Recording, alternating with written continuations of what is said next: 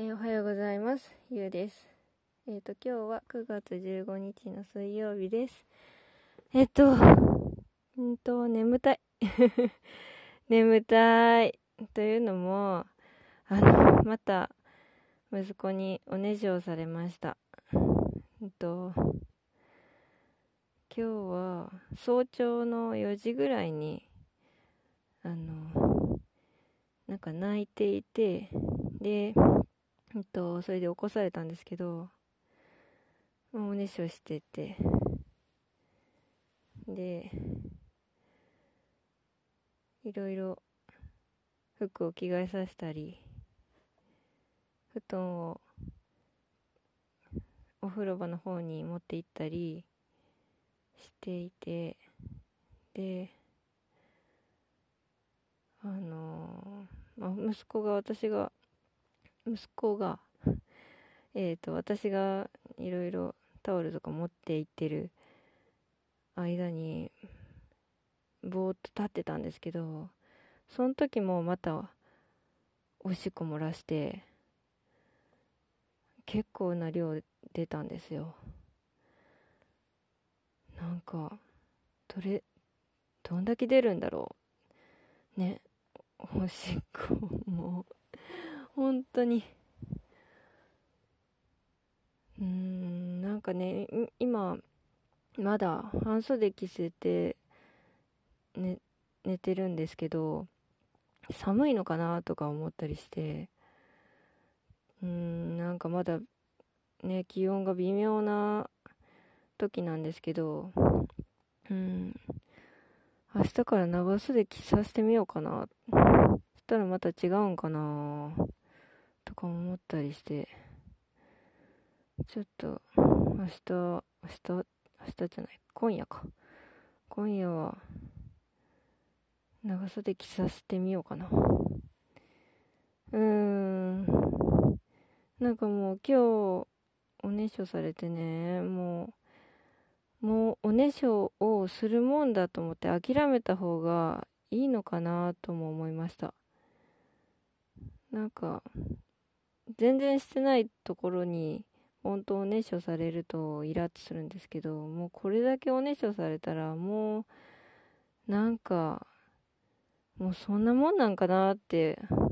思った方が楽かなとか思ったりして。うーんなんかね男の子はねその紙おむつが外れるのとかも遅いって結構聞くんですよ。他のママさんからも。でなんかあのうんちもあの紙パンツしてしてる時代？去年あたりからまでかな？3歳ぐらいまではもう結構紙パンツ率が高くてその時はあの何も気張らずにいつの間にか出てるっていう感じなんですよ。なんかこうどんなどんな体勢でもなんかスッと 出せるみたいでだからその兆候がないんでいつうんちするかもわからないんですよ。だからトイレに行かせようにもあのなかなかトイレに行かせられないっていうのもあってうーん結構難しいんですよね。で結構頻繁にうんちをするんでなかなかそれで紙パンツにも頼り切ってしまったっていうのも私の反省でもあるんですけどうん男の子はね遅いらしいです。で女の子はね、まあ、下の子女の子なんですけど、まあ、今1歳半過ぎなんですけどね結構うんちが出たとかおしっこが出たとかおしっこはあんまり言わないけどうんちが出た時はあのちゃんと教えてくれるんですよ。なんかねお股のとこ押さえてねちょっと泣いたりしたしたりあのこうって言ってねあのなんかおしっこかうんこか最後のこうって言うんですけどそれで教えてくれたりとかして娘の場合はすぐわかるんですけどうーんなんかねそうそう。紙パンツの時も分かんなかったし今でもあのパンツにうんちすることはまだ多くて。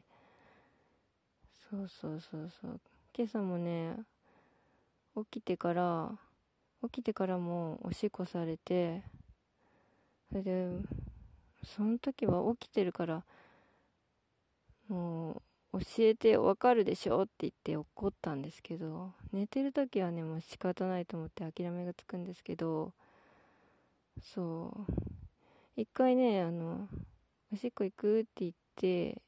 行ったんだけどなんか行かなくってでもうちょっとどうかなまあ自分で行くやろと思っとったんですけどうーんそしたらねなんか絵本かな？見てる時におしっこを漏らしちゃってその時はもうね怒ってしまいました。いやーなんかねなんかね甘えてるのもあると思うんですけどいやいやいやなんかまだまだうんトイレ問題が解決しないですね。まあ、そんなすぐにピタッと解決してもなんか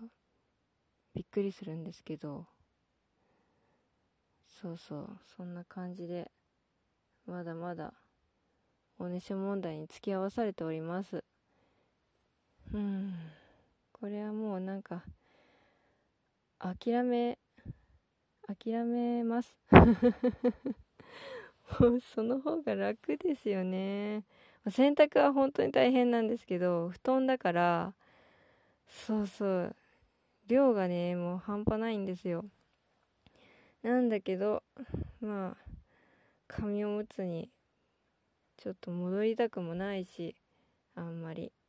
ということであの頑張ります。ちょっとね雨が降ってきたんでそろそろ家に戻ろうかな。ということでまた息子のおもらし問題おねしょ問題の話になってしまいましたが。そうそうまた娘の話もねじっくりしていきたいと思っているので。はいまたまたの機会にまたお話しします。ではではというの家事と育児と仕事の合間にでした。ではでは。